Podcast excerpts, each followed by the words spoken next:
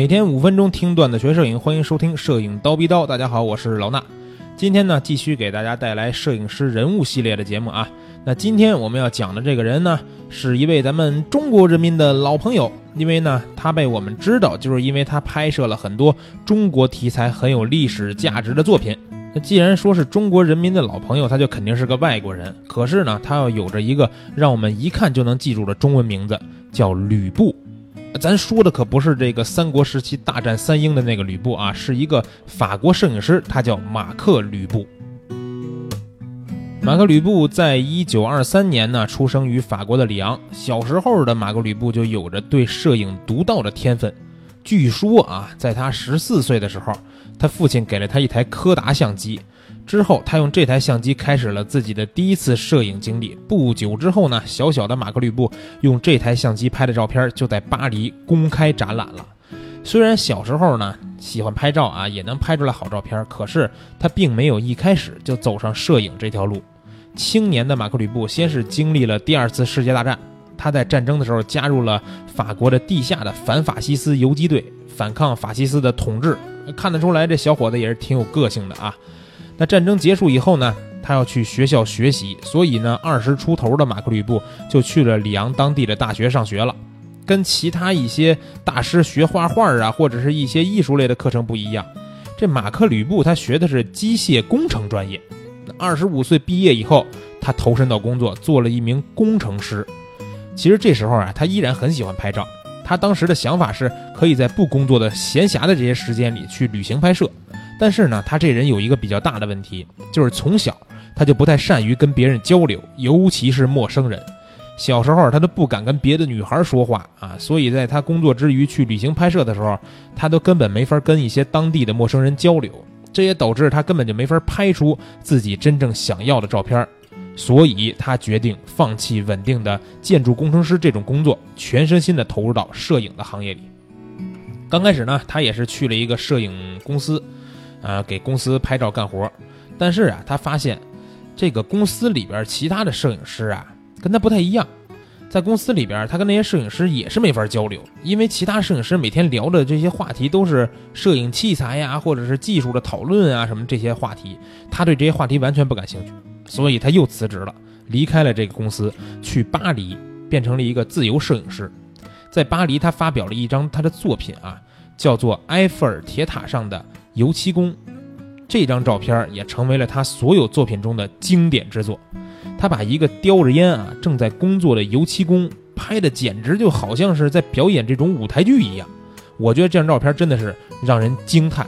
大家可以去微信搜索“蜂鸟微课堂”，直接输入三个汉字“油漆工”啊，油漆工，你们就可以看到这张照片了。咱也感受一下。那在巴黎呢，他在做自由摄影师期间还认识了另一个著名的摄影师。就是布列松，咱们之前讲过的啊。布列松呢，也就理所应当的邀请他加入了当时他们创办的这个马格南图片社。在之后，其实马克吕布也当选了马格南欧洲分部的主席。那马克吕布呢，其实是一个向往自由的人，所以啊，他在巴黎也待不住，他希望离开法国，离开自己熟悉的地方，去完全陌生的地方探索这种未知的领域。在一九五五年的时候，他就来到了神秘的东方。第一站，他先到了印度，然后啊，他从朋友那儿买了一辆二手路虎，从印度最大的城市加尔各答出发，开始自驾探索。他用一年时间去了土耳其，然后呢，经过波斯又到了阿富汗，最后又回到了印度，然后呢，又用一年的时间把印度逛了个遍。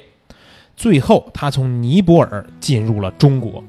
那时候其实能来中国的外国人不多呀。中国的签证也不太好办，所以马克吕布基本上算是上世纪五十年代第一位被允许进入中国拍摄的摄影师。就是这一次到中国的经历，让他跟中国结缘。之后，他先后二十二次来到中国拍摄，还有很多次其实是受到咱们周恩来总理的直接邀请。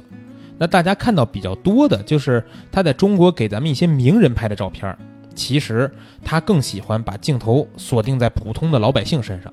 后来，他也在中国遇到了他的助理，或者是可以说是他的一个好朋友啊，好搭档。这个人就是萧全。关于萧全的故事，我以后有机会再给大家讲讲。在马克·吕布的故事最后，我还要分享一些他对中国的印象。说起这么多年呢，他眼中中国的变化啊，他说：“我很喜欢中国，也接触过中国最高层的领导和最底层的百姓。中国的变化非常大。上世纪五十到七十年代，我在中国拍照的时候，根本就没有人抬起眼睛看我。过了八十年代，才有人好奇地看着我的镜头。那时候在上海外滩，第一次有中国人过来用英语问我说：‘你是法国人吗？’在这之前，根本就没有人跟我交流过。”所以，随着时代的变化，中国人的眼光也发生了变化。从这段话，咱们也能看出啊，马克·吕布是一个真正见证了咱们中国近几十年发展和变迁的一位外国友人。从他的作品里边，我们很难能看到什么惊天动地的大事件，但是呢，我们能看到的是各个国家的人民在生活中的场景，特别是一些细微的生活细节，反映出一些有重大或者深远意义的内容。估计不少朋友也都知道啊，这位。咱们中国很有缘分的大师，在去年呢，也就是二零一六年，已经因病去世了，享年是九十三岁。如果你看过一些马克·吕布的作品，或者说看过一些他已经出版的画册，你就知道他留给我们的不仅仅是照片。好了，那今天关于他的故事，咱们就先讲到这儿了。你们如果对今天讲的马克·吕布呢也很感兴趣，欢迎大家留言给我们，咱们明天早上不见不散。